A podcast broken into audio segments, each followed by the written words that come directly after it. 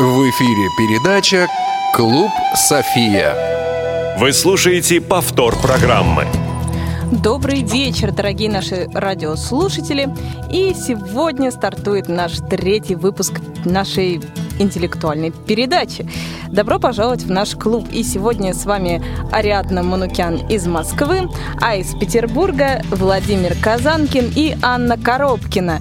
И сегодня московская студия под патронажем великого и могучего Ивана Черенева в качестве звукорежиссера и контента линейного редактора Марка Мичурина. А петербургский эфир обеспечивают Наталья Андреева и Беглов Эдуард. Ну что ж, здравствуйте, дорогие наши петербургские ведущие. Здравствуйте. Добрый вечер. И мы снова в эфире и начнем с первой рубрики –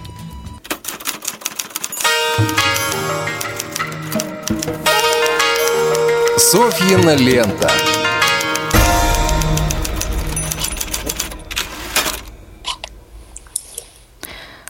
Что же нас сегодня в ленте? Поведайте, пожалуйста, Владимир. Итак, 19 э, ноября 2016 года стартует, мы его называем первый, он действительно первый, открытый чемпионат Санкт-Петербурга по спортивной версии игры «Что, где, когда». В нем будут принимать команды, в которых будут в основной массе играть люди с ограниченными возможностями здоровья по зрению, но по положению туда допускается и люди с ограничением здоровья других категорий. Значит, турнир будет проходить, очная часть его будет проходить на площадках Санкт-Петербурга и Ленинградской области. Также планируется участие некоторых регионов дистанционно, а именно Москва, Курск и Омск. Следите за новостями. Угу. А у нас тоже есть новости. И, конечно же, многие об этом наверняка знают из э, источников разных интересных, но мы вам тоже расскажем, что 11 декабря 2016 года пройдет интеллектуальный фестиваль который будет посвящен таким играм, как э, «Что, где, когда», «Своя игра» и «Brain Ring». И все это пройдет именно 11 числа э, в КСРК ВОЗ. Телефон для справок 8499 943 34 57. Приходите, участвуйте и получайте удовольствие. Ну а теперь мы переходим к нашей основной рубрике. Клубная гостиная.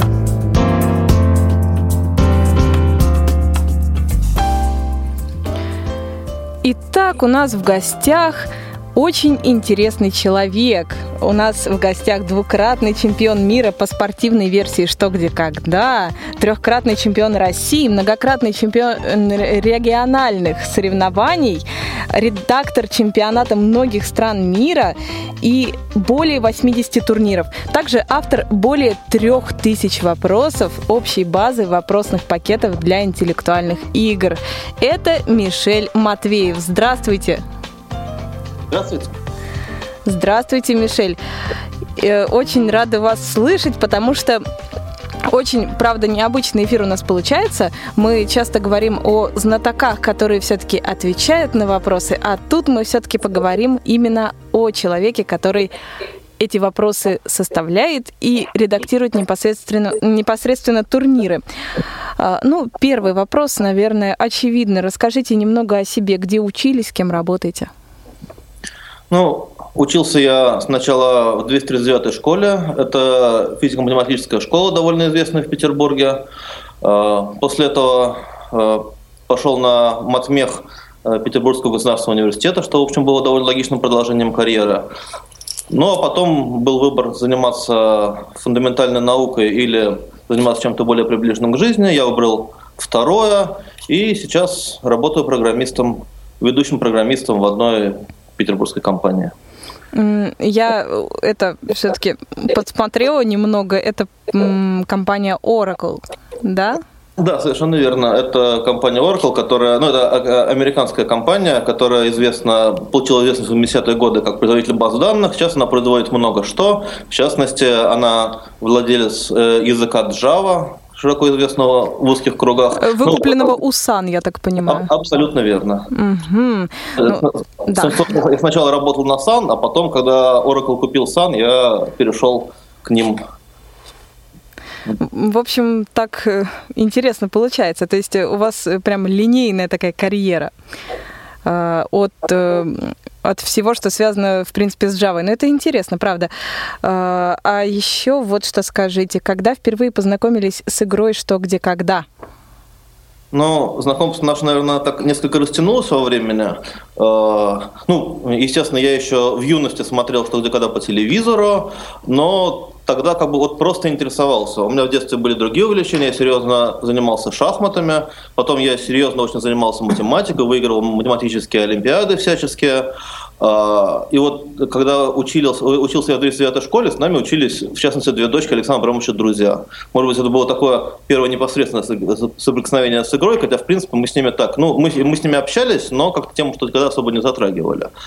А, вот. А, там Александр Абрамович приходил, устроил нам какие-то показательные соревнования, мы там даже что-то выиграли, а, но это было ну, в общем, не, не, чувствовал, что это может стать чем-то серьезным. Вот. Ну и вот э, только в институте, когда математические олимпиады закончились, и мне нужно было как-то какое-то новое увлечение, какой-то новый вызов в жизни, да, помимо непосредственно работы. Вот э, я познакомился с человеком, который серьезно играл что когда он меня пригласил в клуб, и с тех пор я вот и всем этим занимаюсь.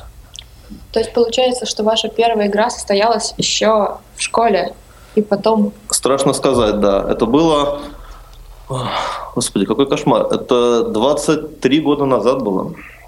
Мишель, скажите, пожалуйста, вот э, вы выступ... долгое время выступали и выступаете в команде Антона Губанова. Каково быть э, лидером постоянно? Ведь команда ваша уже очень много времени, долгое время находилась первой в рейтинге команд Международной ассоциации клубов «Что или когда». Сложнее, как есть такая поговорка, что очень э, достаточно легко вы занять первое место, но очень долго и сложно держаться на нем. Каково вам это? Ну, мы действительно, э, ну, вот я действительно уже играю 13 лет за команду Губанова, которая один из э, лидеров э, «Что, где, когда».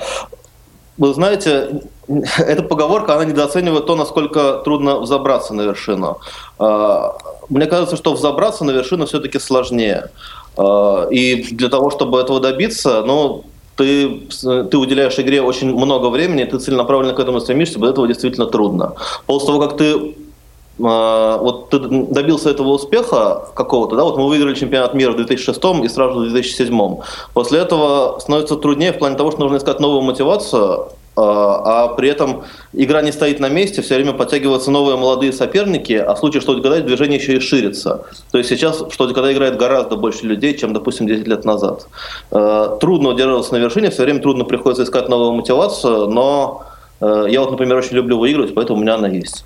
А скажите еще, пожалуйста, вот в нашем эфире, в эфире нашей передачи вы первый, и, надеемся, далеко не последний чемпион мира. Каково это стать чемпионом мира? Во-первых, ну, если не сложно, расскажите немножко об этих турнирах, как они вообще проходят, какова атмосфера для наших радиослушателей, и каково было вот э, стать чемпионом мира? Ну, давайте сначала про первую часть вопроса. Чемпионаты мира проводятся с 2001 года. Э, это не сразу, далеко не сразу. Само движение «Что когда» началось э, где-то вот зародилась в конце 80-х, начале 90-х годов.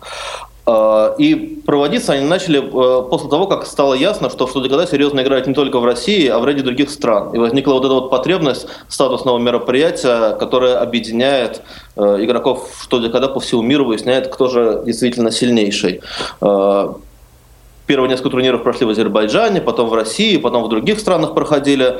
А, и действительно это был самый статусный турнир, который собирал э, всех сильнейших. А, в принципе, вот чемпионат России, который э, тоже является очень статусным турниром, и вот в мире что когда вот э, есть такое некоторое эм, несоответствие, что ли. Вроде бы чемпионат мира он формально выше, но чемпионат России тоже очень-очень сильный турнир, и, как правило, все претенденты на э, первенство в мире, они присутствуют там. Но все-таки вот это вот маги, эти магические слова чемпионат, чемпионат мира, они очень много значат. Э, поэтому, да, победа на чемпионате мира – это то, к чему стремится каждый игрок, кто имеет какие-то э, цели выигрывать, что где, когда. Нам удалось выиграть его в 2006 году впервые, когда от нас этого никто не ждал, и, может быть, нам было легче. Вот мы приехали как... Э, ну, мы думали, что да, мы, наверное, войдем в пятерку, э, чего-то, может быть, сможем претендовать на медали, но не казалось, что вот мы вот там какие-то фавориты, ни в коем случае.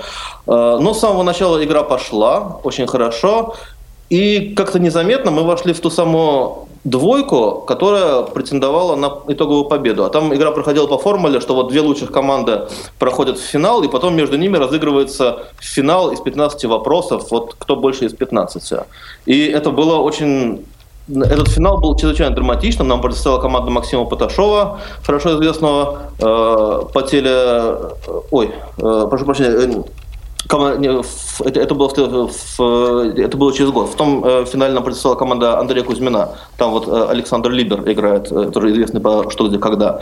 И после первых 11 вопросов, если мне не изменяет память, мы шли вровень. Вот просто брали одни и те же вопросы, одни и те же не брали. 12 мы проигрываем, все плохо. Казалось бы, вот уже дистанция вопросная закончилась, а мы отстаем. И в следующий же самый вопрос э, мы, э, мы вопрос берем, наши противники не берут, сравниваем счет, доходим до конца дистанции, и на первом дополнительном вопросе, кстати, несложном и довольно приятном, наш противник неожиданно ошибается, мы уходим вперед, и вот еще через два вопроса чемпиона. А, в общем, это, это было очень драматично, и тем приятнее было это выиграть, и это был очень мощный эмоциональный выброс. После этого вот, вот как бы было ощущение, что вот мы достигли вершины. Это для меня это очень лично важное воспоминание, приятное оно меня вдохновляет на то, чтобы пытаться добиться чего-то еще. Угу. Очень, очень интересно, да. А есть еще у нас звонок. Не успели озвучить контактные данные, как уже нам звонят. Э, и звонок с вопросом. Константин? Добрый вечер. Э, у меня два вопроса, э, постараюсь их кратко озвучить. Скажите, пожалуйста, вот вы сказали, что фестиваль будет проходить с 11 декабря. Как можно стать участником фестиваля? Какие есть критерии, какие требования? И второй вопрос.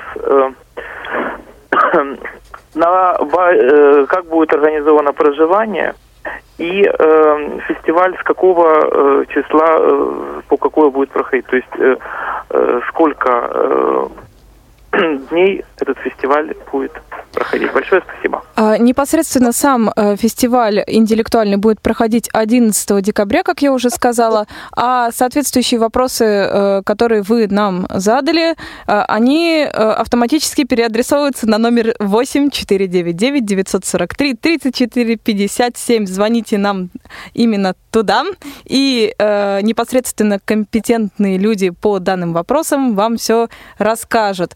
А, а сейчас мы, наверное, продолжим, но перед этим я а, озвучу все-таки, как к нам дозвониться.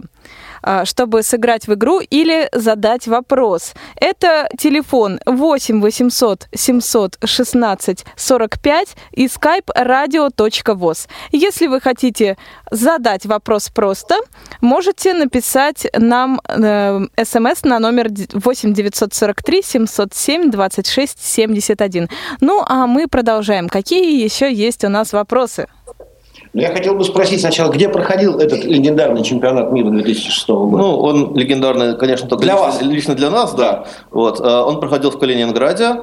Э, и на следующий год он тоже прошел в Калининграде, и мы снова выиграли. И начали думать, что Калининград для нас счастливое место. Но, к сожалению, э, в дальнейшем чемпионаты мира в Калининграде не проводились, и мы с тех пор тоже э, никак не дотягивали до чемпионства. Мы несколько раз были серебряными и бронзовыми призерами, а вот снова стать чемпионом мира нам с тех пор не удается, к сожалению. Калининград, вы нас слышите? Нужно срочно организовать чемпионат мира у вас по что, где, когда, чтобы команда Антона Губанова и лично Мишель Матвея снова стали теперь уже трехкратными чемпионами мира. Три хорошее Скажите, число.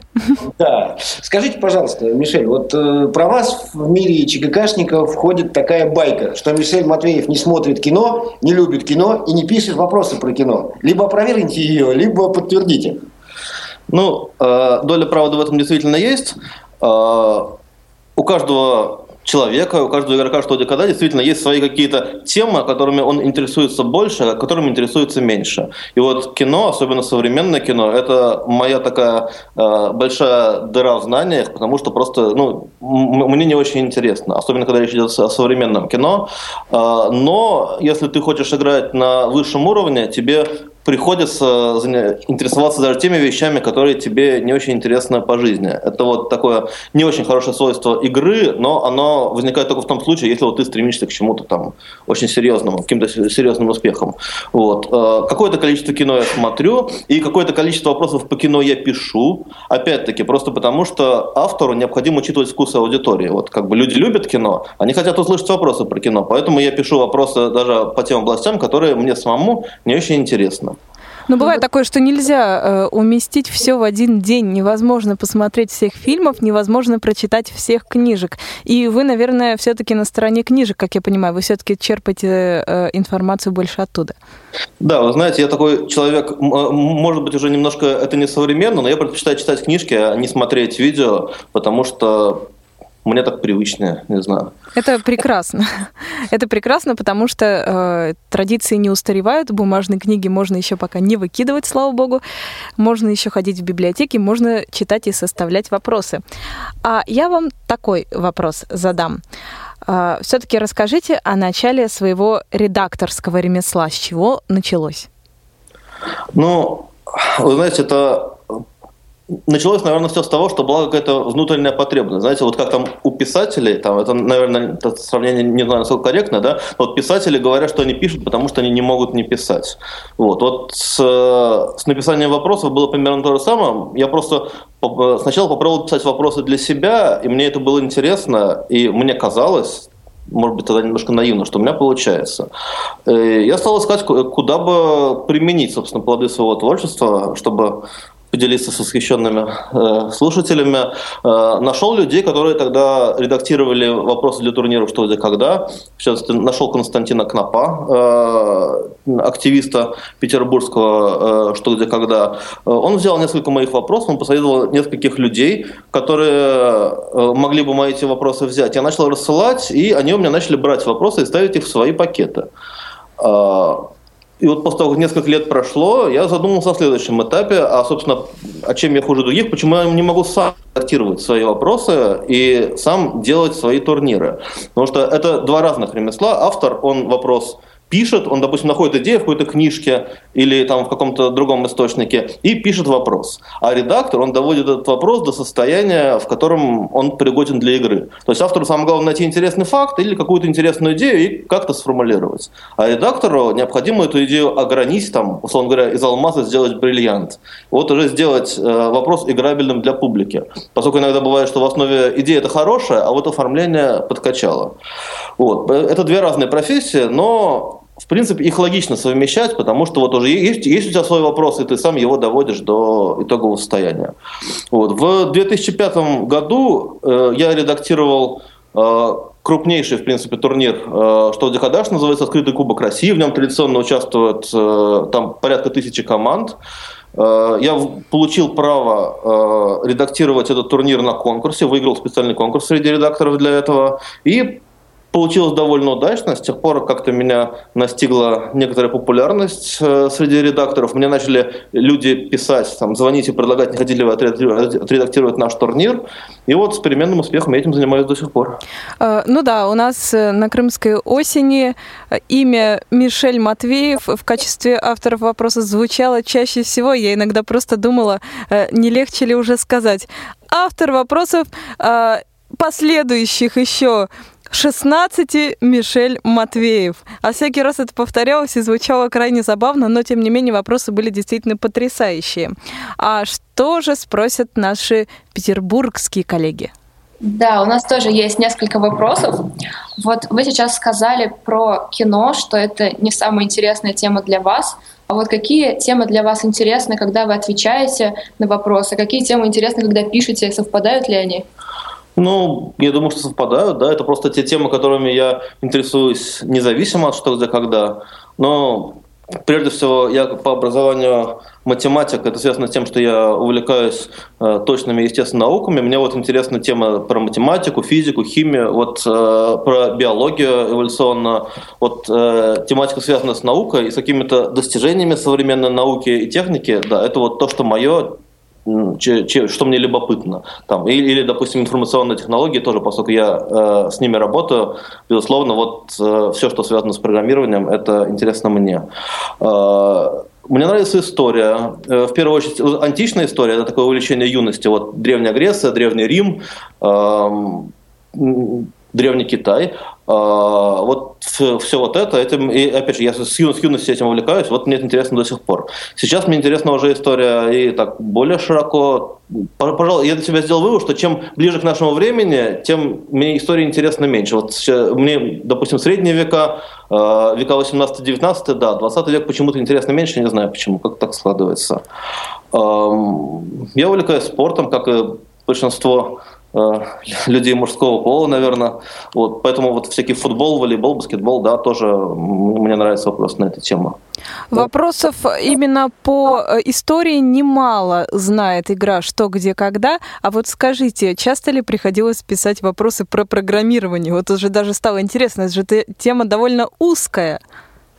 Э, вы знаете, да, это, это верно. И когда ты пишешь вопрос на узкую тему, да вообще на любую тему, ты должен в первую очередь задуматься, а разделяют ли твои интересы и знания, необходимые для этого вопроса, те, для кого предназначен ваш э, вопрос. Это распространенная ошибка начинающих. Вот, допустим, человек интересуется чем-то, да, и он думает автоматически, что все остальные это, э, этот интерес должны разделять и знать все необходимые вещи. Вот я помню, что там на каком-то э, локальном турнире там какой-то биологический кружок был, и там ребята задали вопрос с ответом протеосома, я помню. Вот. И там что-то многие ребята на этот вопрос ответили, а я сидел и хлопал глазами. Какая протеосома? Что это такое? Ну, блин, мы же это проходили вот это самое на прошлом курсе. Вот, как же, а вы не знаете, такой умный. Э, вот, действительно, действительно, вот э, когда ты думаешь, э, задаешь вопрос на узкую тему, ты должен стараться, чтобы не требовалось узких знаний.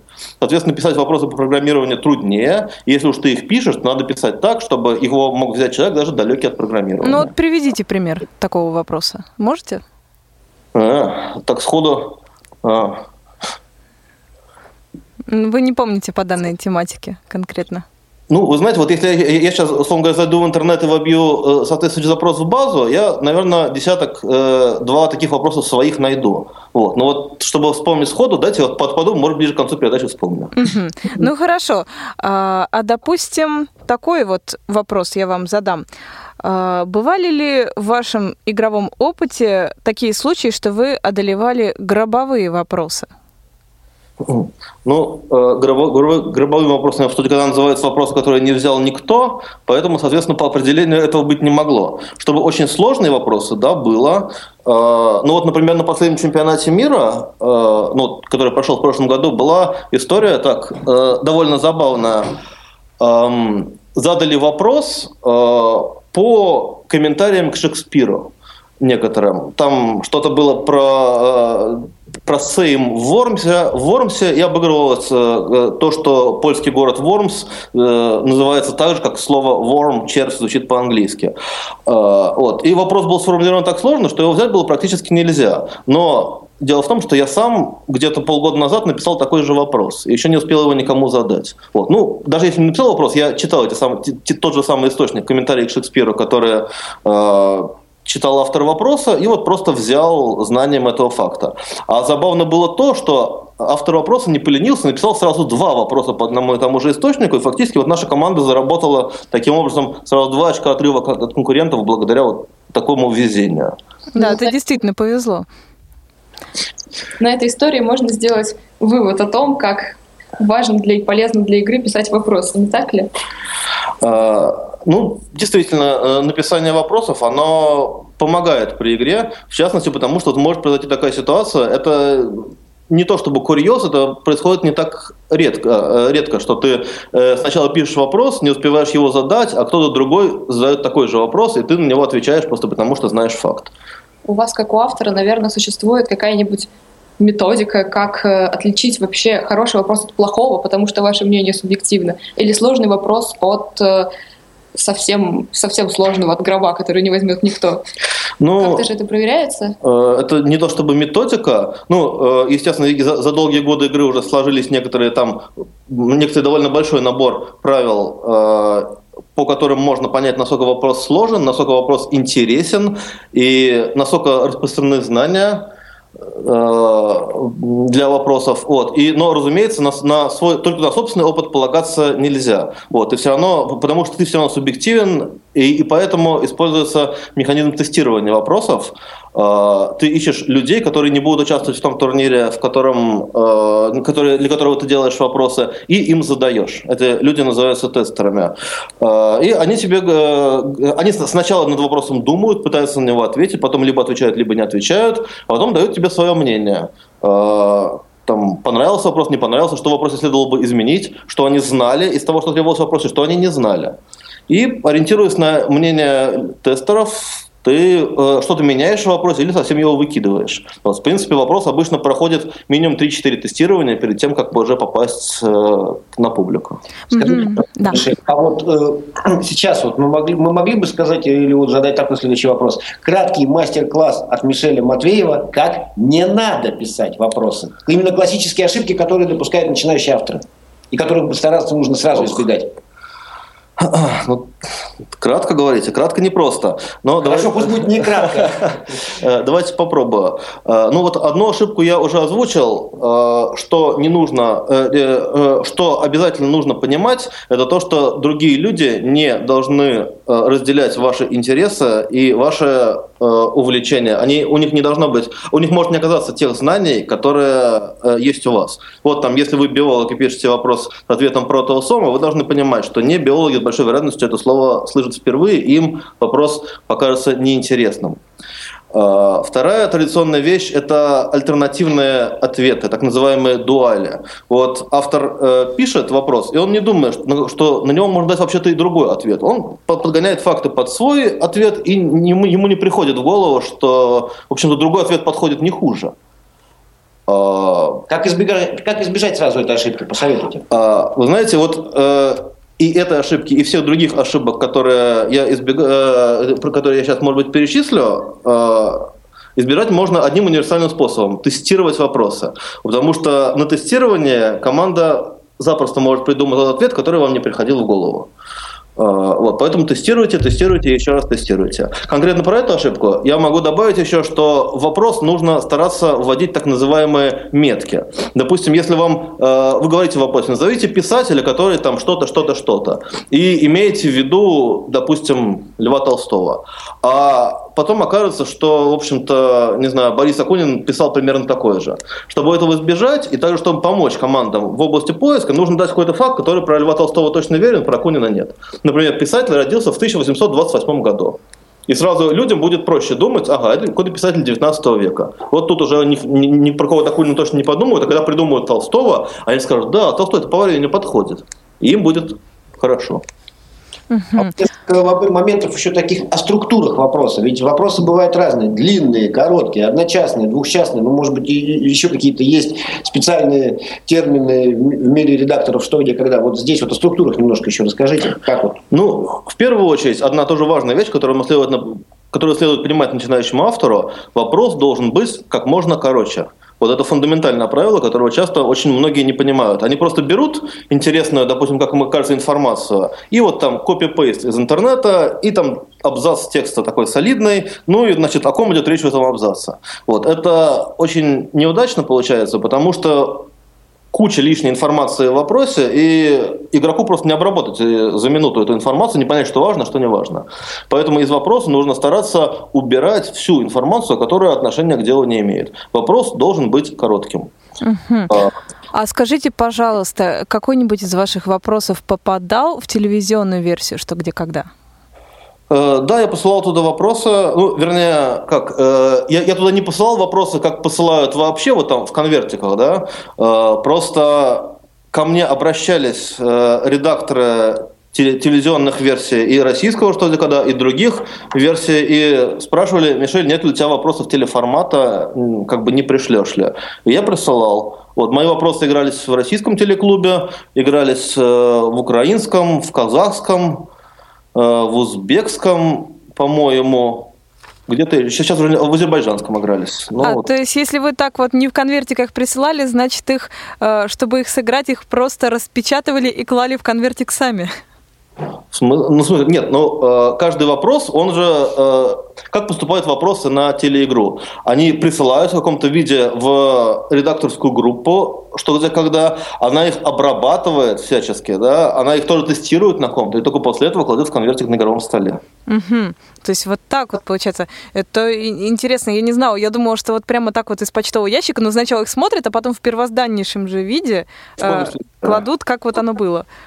Нет, конечно. Э, ну, э, вот люди, которые присылают вопрос на телеигры, они же простые обычные зрители. У них нет понимания, как нужно написать хороший вопрос. Э, поэтому редакторская группа, разумеется, обрабатывает как-то эти вопросы. Она сохраняет авторство за теми, кто вопросы прислал, но она их обрабатывает так, чтобы вопрос был подходящим для телеформата. А как но с видеовопросами?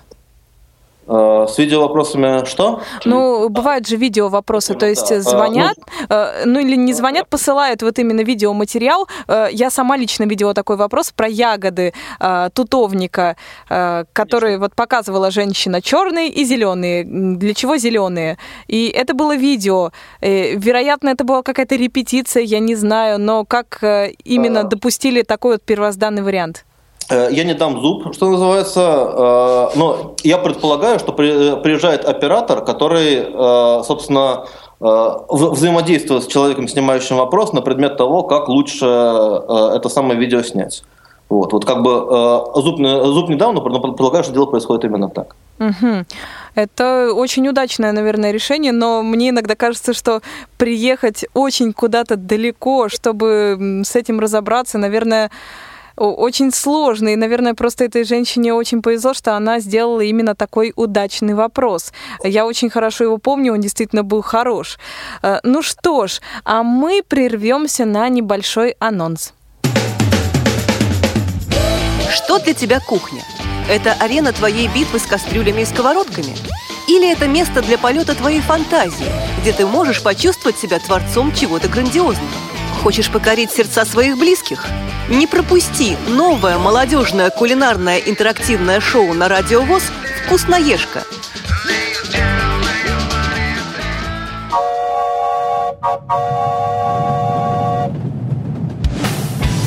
Молниеносный бег современной жизни можно сравнить с несущимся на полной скорости экспрессом.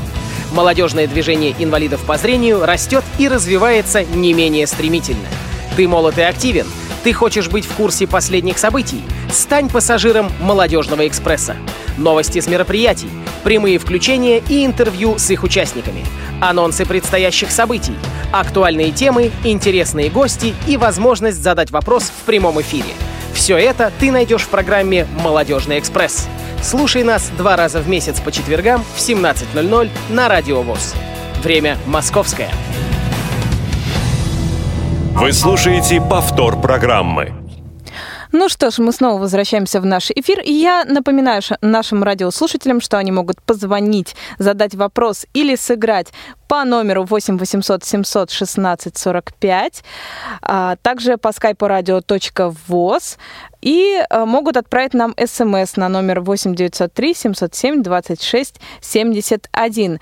И мы э, небольшой тоже анонс сделаем, что в КСРК ВОЗ 1 декабря будут э, также игры «Что, где, когда», «Своя игра» и «Brain Ring», а заявки на участие можно отправлять на я собака КСРК.ком ру и узнавать всю необходимую информацию оттуда же. Также у нас, э, напоминаю, есть телефон 8499 943 34 57, тоже туда нам звоните.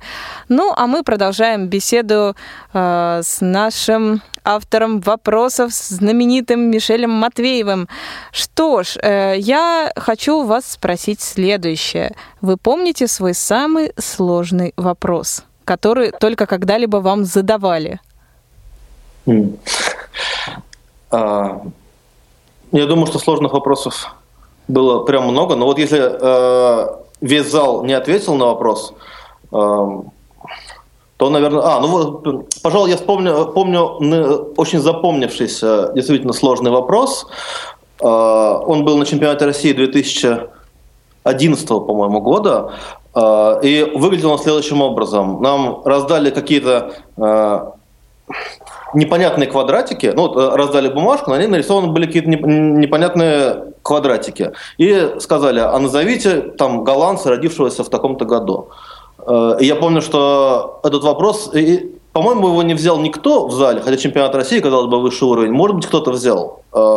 Но этот вопрос был очень нашумевшим, потому что ответ был там совершенно неожиданным. А, в ответе был человек, которого не знали большинство участников, и резонанс был от этого э, вопроса большой, как же вообще можно такое спрашивать.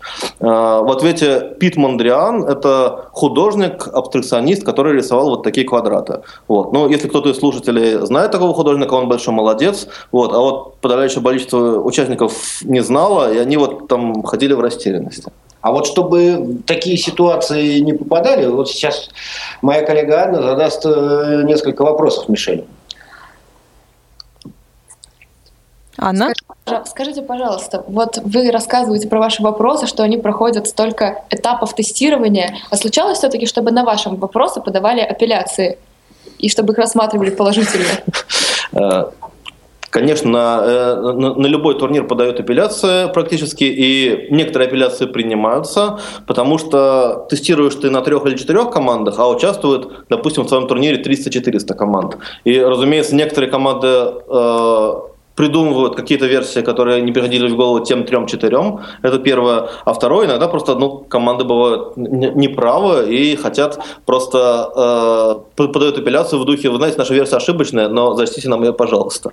Э, вот. Но действительно, иногда бывают апелляции по делу, и, к сожалению, некоторые из них принимаются. Иногда оказывается, вот самая неприятная ситуация, это когда выясняется, что э, автор, ну там я, э, плохо поработал с источниками, в источниках была ошибка, и вот Э, эту ошибку вскрыли э, игроки, которые лучше знают тему, чем я, и вопрос приходится снять из-за несоответствия фактов э, тому, что изложено в вопросе. Вот.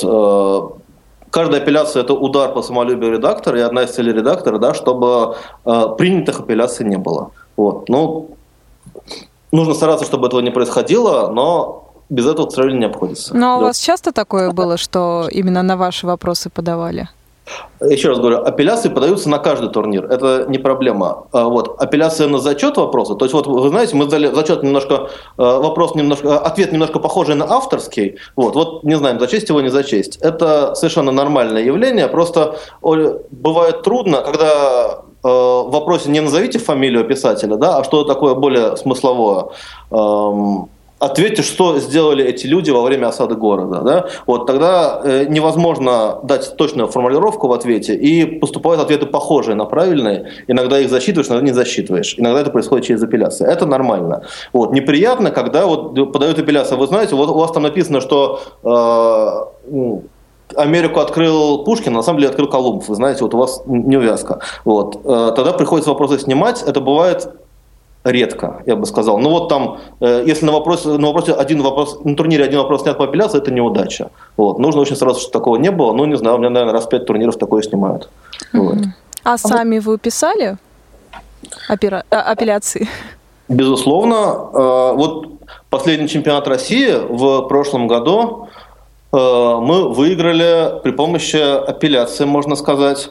Э, в ответе там было, что у нас тема Шекспира проходит через э, наш сегодняшний разговор. В вопросе было...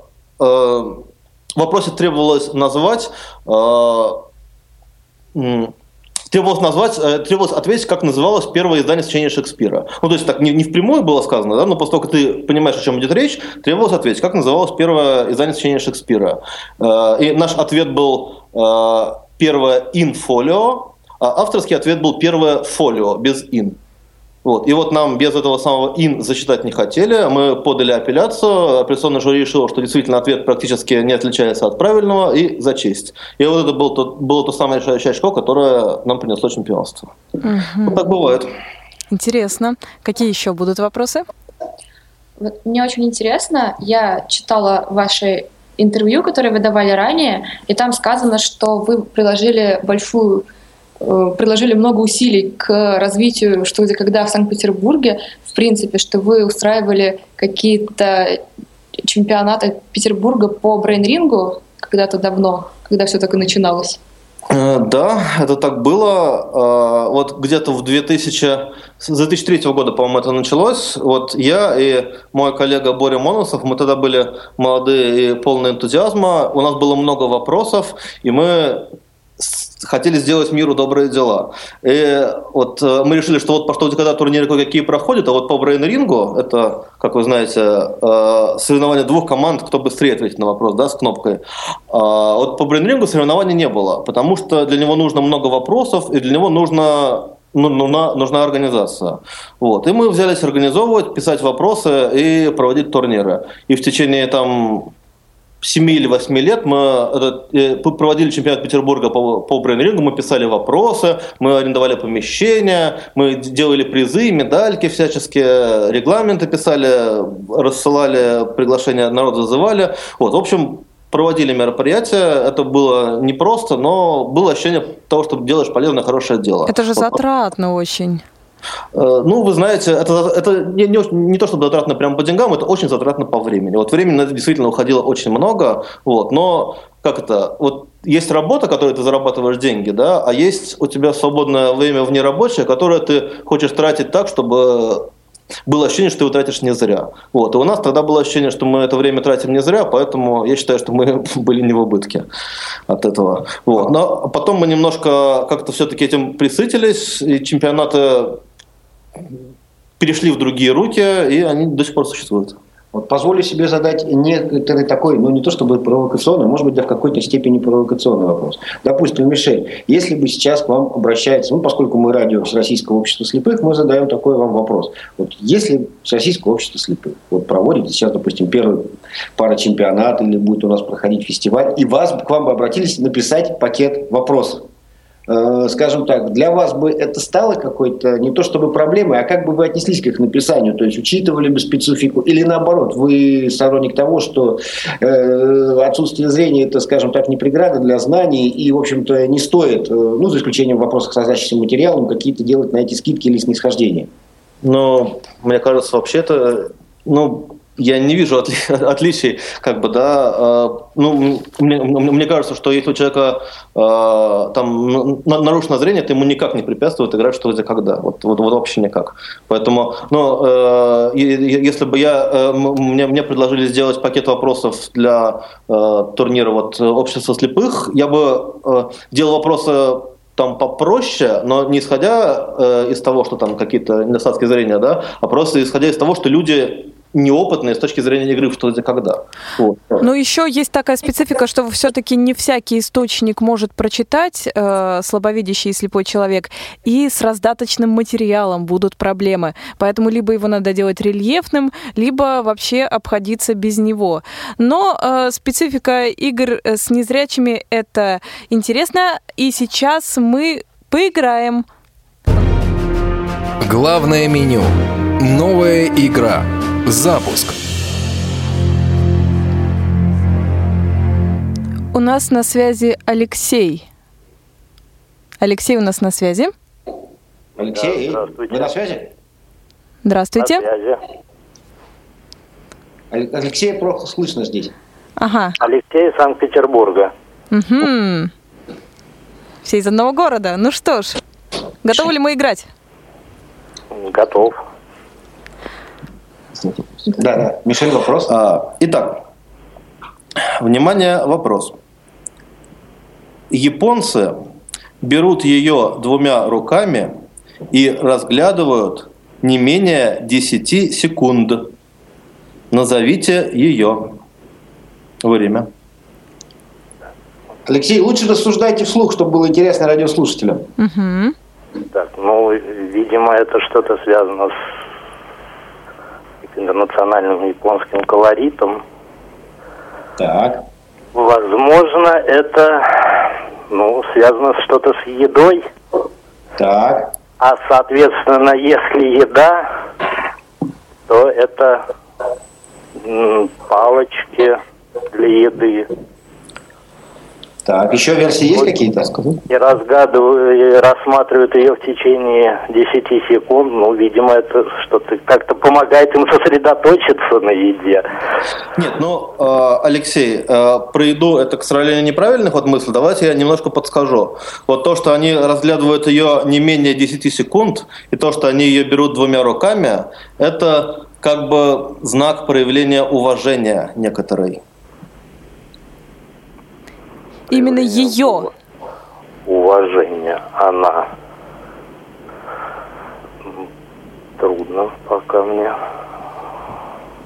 Какие ассоциации с Японией? Двумя руками. Нет, связано с Японией.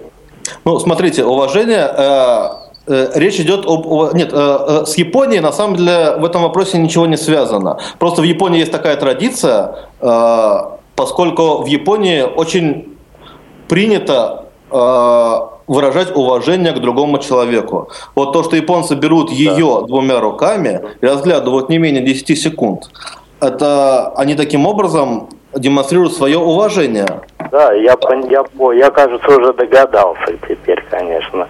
Но это рука при приветствии, может быть. Э, То есть один японец берет двумя руками руку другого японца и разглядывает ее не менее 10 секунд? Все не- японцы хироманты. На самом деле вы правильно думаете в сторону знакомства. Это де- действительно происходит, когда знакомятся два человека. Да, когда знакомятся два человека. Итак, у нас есть какой-то окончательный ответ? Нет, нет окончательного ответа. Ну, вы все-таки озвучите хоть какой-то. Что происходит при знакомстве? Что, что при знакомстве можно дать одному человеку, э, а дру- а он ее возьмет двумя руками и будет разглядывать?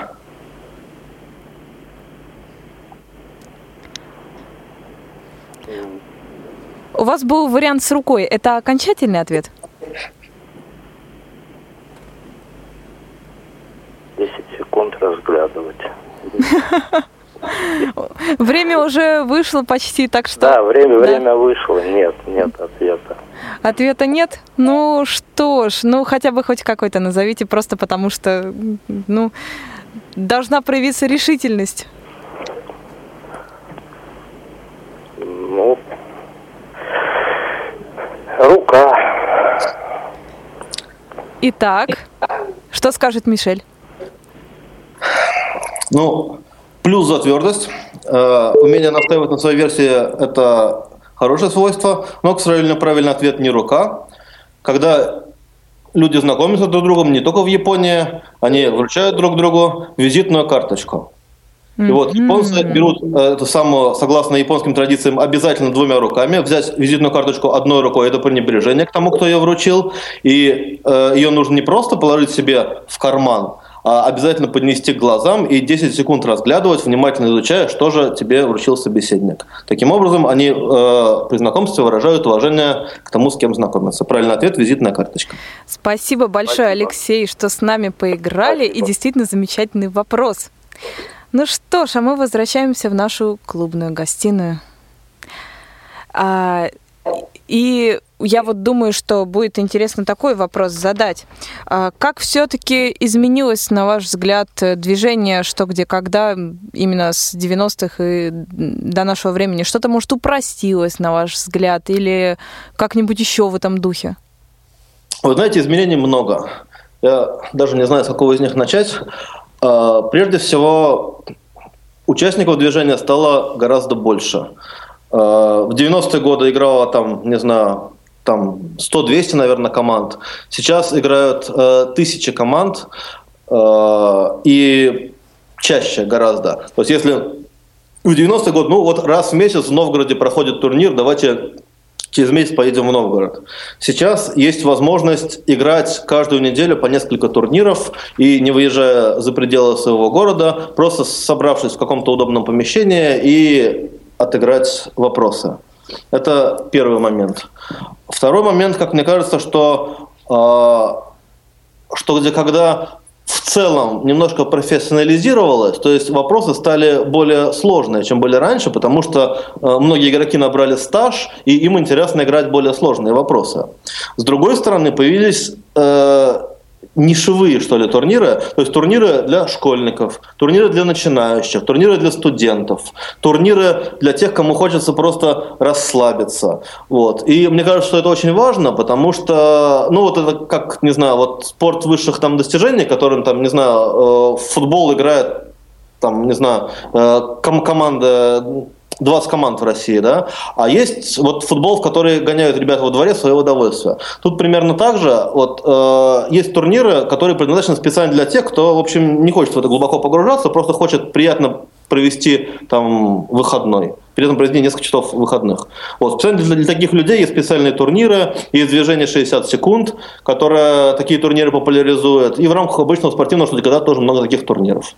Вот. Поэтому даже если вы никогда не играли в что то когда и не оснащены там ни знаниями, ни техническими какими-то навыками, вы все равно можете взять и поиграть один из этих турниров и, скорее всего, получите удовольствие. Угу. В связи с этим вот такой вопрос.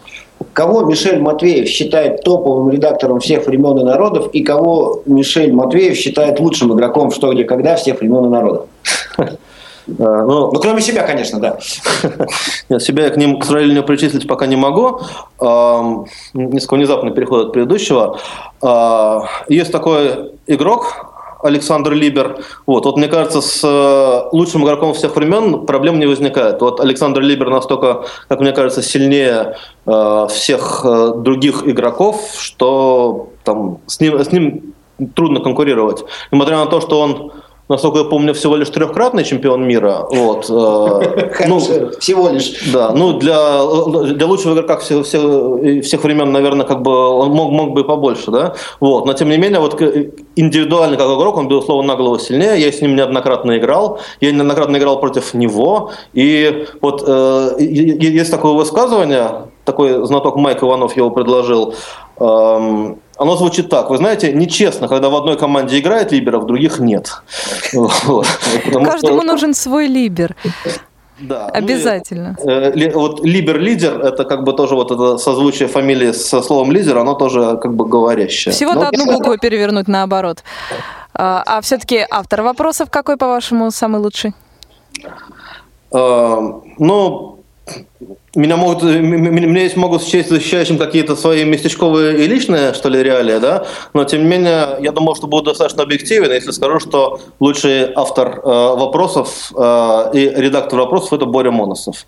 Вот. Я очень надеюсь, что однажды он тоже посетит нашу студию, и мы сможем задать ему много вопросов. Как и Александру Либеру. Ну что ж, а мы переходим к нашей последней рубрике. Особый ключ.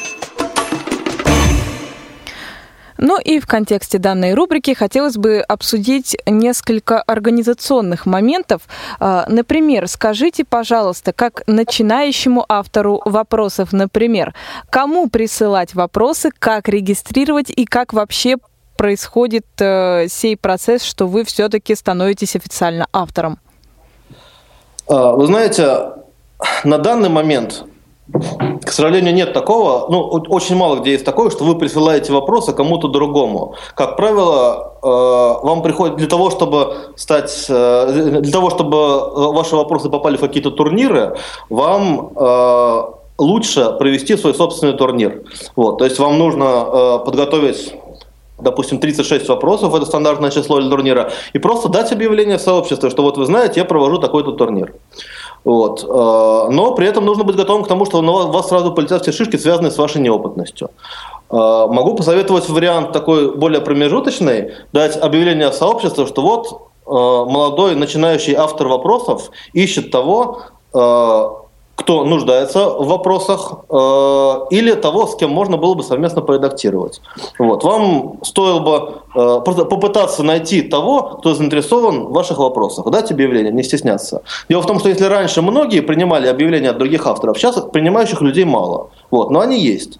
Поэтому попробуйте найти этих людей, э, дать объявление, и я уверен, что вас кто-нибудь найдет. Если у вас действительно будут получаться хорошие вопросы, то со временем вы обязательно выйдете на достойный уровень. А где, как правило, даются такие объявления? А, вы знаете, что когда традиционно жизнь происходит в сообществах живого журнала. А, потому что вот такое бурное развитие, что тогда происходило в те времена, когда он был наиболее популярен. Вот. Есть сообщество ru дефис ЧГК, livejournal.com, просто ЧГК LiveJournal.com и петербургское сообщество, которое я тоже могу рекомендовать, это ЧГК дефис СПБ LiveJournal.com. Вот. Во всех этих сообществах, а все эти сообщества открыты, в них можно написать что-нибудь, вот я такой-то, я хочу э, предложить свои вопросы, и кто-нибудь откликнется обязательно. Угу. Через, нашу передачу сегодня просто красной нитью проходит эта тематика изменения что где когда с 90-х годов с начала вот до нашего времени. И тогда, когда только начиналось, э, было, наверное, не так много людей, которые писали вопросы. Сейчас становится все больше и больше. И, как мне известно, существует некий редакторский конкурс. Можете рассказать об этом поподробнее? А, вы имеете в виду конкурс на редактуру ОКР? Ну, не только, может быть, она и других турниров существует. Вообще, как вот э, редакторы определяют лучшего редактора, как проходят конкурсы к определенным там топовым турнирам, потому что понятно же, что на чемпионат мира э, кого попало, с какими попало вопросами не пустят. Да, вы знаете, вот редакторский конкурс – это понятие, которое касалось э, редактуры некоторых топ-турниров нулевых. Сейчас все происходит не так. Э, организаторы, как правило, просто берут и волевым усилием приглашают тех редакторов, которые они считают сильными. Но вот, допустим, на чемпионат мира приглашают тех редакторов, которых, во-первых, организаторы считают сильными, во-вторых, которые не участвуют в чемпионате мира, потому что большинство сильнейших редакторов просто играет. Вот. И, ну, то, есть, да, в большинстве случаев вот топ-турниры, чемпионаты стран, чемпионат мира, там крупнейшие синхронные турниры типа открытого Кубка России, их, э, на них просто приглашают организаторы. Вот. Для того, чтобы вас пригласили организаторы, вам в первую очередь нужно редактировать качественно турниры уровнем пониже. Вот. Вот. То есть фактически конкурс вам на конкурсе вы участвуете в процессе э, в процессе жизни. Вот вы редактируете какие-то турниры поскромнее, смотрят на, кто смотрит на итоги вашей редактуры и либо приглашает редактировать топ-турниры, либо нет. Угу. И тогда последний вопрос. А, скажите, пожалуйста, именно учет первоисточников а, в общей базе какой-то ведется? То есть, грубо говоря, есть какой-то вопрос, он в общую базу попадает, и таким вот образом он существует, его можно взять э, в качестве основы для пакета. Но перепроверяются ли реально первоисточники? Значит, э, я не очень понял ваш вопрос, честно говоря. Э, вы, вы сейчас спрашиваете про то, э, не могут ли случайно задать вопрос, который уже раньше задавали? А, ну, что-то вроде того. То есть, вот реально нужно проверить все-таки такие да, вещи. Верно. Действительно, ведется так называемая база «Что, где, когда», в которую попадают не то чтобы совсем все, но подавляющее большинство вопросов, которые были когда-либо отыграны. Сейчас в этой базе, насколько я помню, 260 тысяч вопросов. А, и это, с одной стороны, действительно хорошо, потому что если был какой-то вопрос был задан, одна команда его сыграла, другая нет. Если вопрос этот будет задан по второму разу, преимущество получит та команда, которая его уже играла. Поэтому, конечно, будет лучше, если вопросы по два раза не задаются. А, это плюс. Вот. А минус этого состоит в том, что, к сожалению, вот были какой-нибудь там когда-то давно, 10 лет назад, 15 лет назад, заданы вопросы по каким-то интересным фактам. И все, они попали в базу, и больше эти вопросы не могут быть заданы, потому что в базе они уже есть. А люди новые, которые приходят в движение, они не играли 10 или 15 лет назад, им хочется играть в вопросы по интересным фактам сейчас. И Получается, они потеряли возможность э, эти вопросы сыграть. Это плохо, это проблема, что когда, что, к сожалению, интересных фактов, как оказалось, в мире хоть и много, но все-таки вот 260 тысяч мы уже ощущаем некоторый недостаток, уже очень много интересных фактов отыграно. Вот. Поэтому однозначного взгляда нет на этот вопрос. Можно ли задавать вопросы которые уже были заданы когда-то раньше, лично я для себя считаю, что если вопрос был задан, условно говоря, до 2000 года, и он есть в базе вопросов, то можно в новой интересной формулировке его задать каким-то э, начинающим игрокам. Скажем, вот если бы мне предложили готовить вопрос для каких-то э, э, турнир для каких-то неопытных э, игроков, то я бы да, задал вопрос, который был задан до 2000-х. Но если вопрос, был, вопрос есть в базе в турнире там, 2012 года, конечно, это нельзя. Спасибо большое. Это была замечательная, интерес, интересная беседа. Спасибо нашим соведущим э, Владимиру Казанкину и Анне Коробкиной. Спасибо вам большое. Спасибо нашему гостю Мишелю Матвееву. И спасибо всем, кто обеспечивал наш эфир, а именно Иван Черенев и Марк Мичурин в Москве, и Андреева Наталья и Беглов Эдуард в Санкт-Петербурге. Мы обязательно еще услышимся через месяц. Я хочу услышать ваш отклик. Спасибо. Всего доброго. Спасибо большое, Москва. Спасибо. До свидания. До свидания.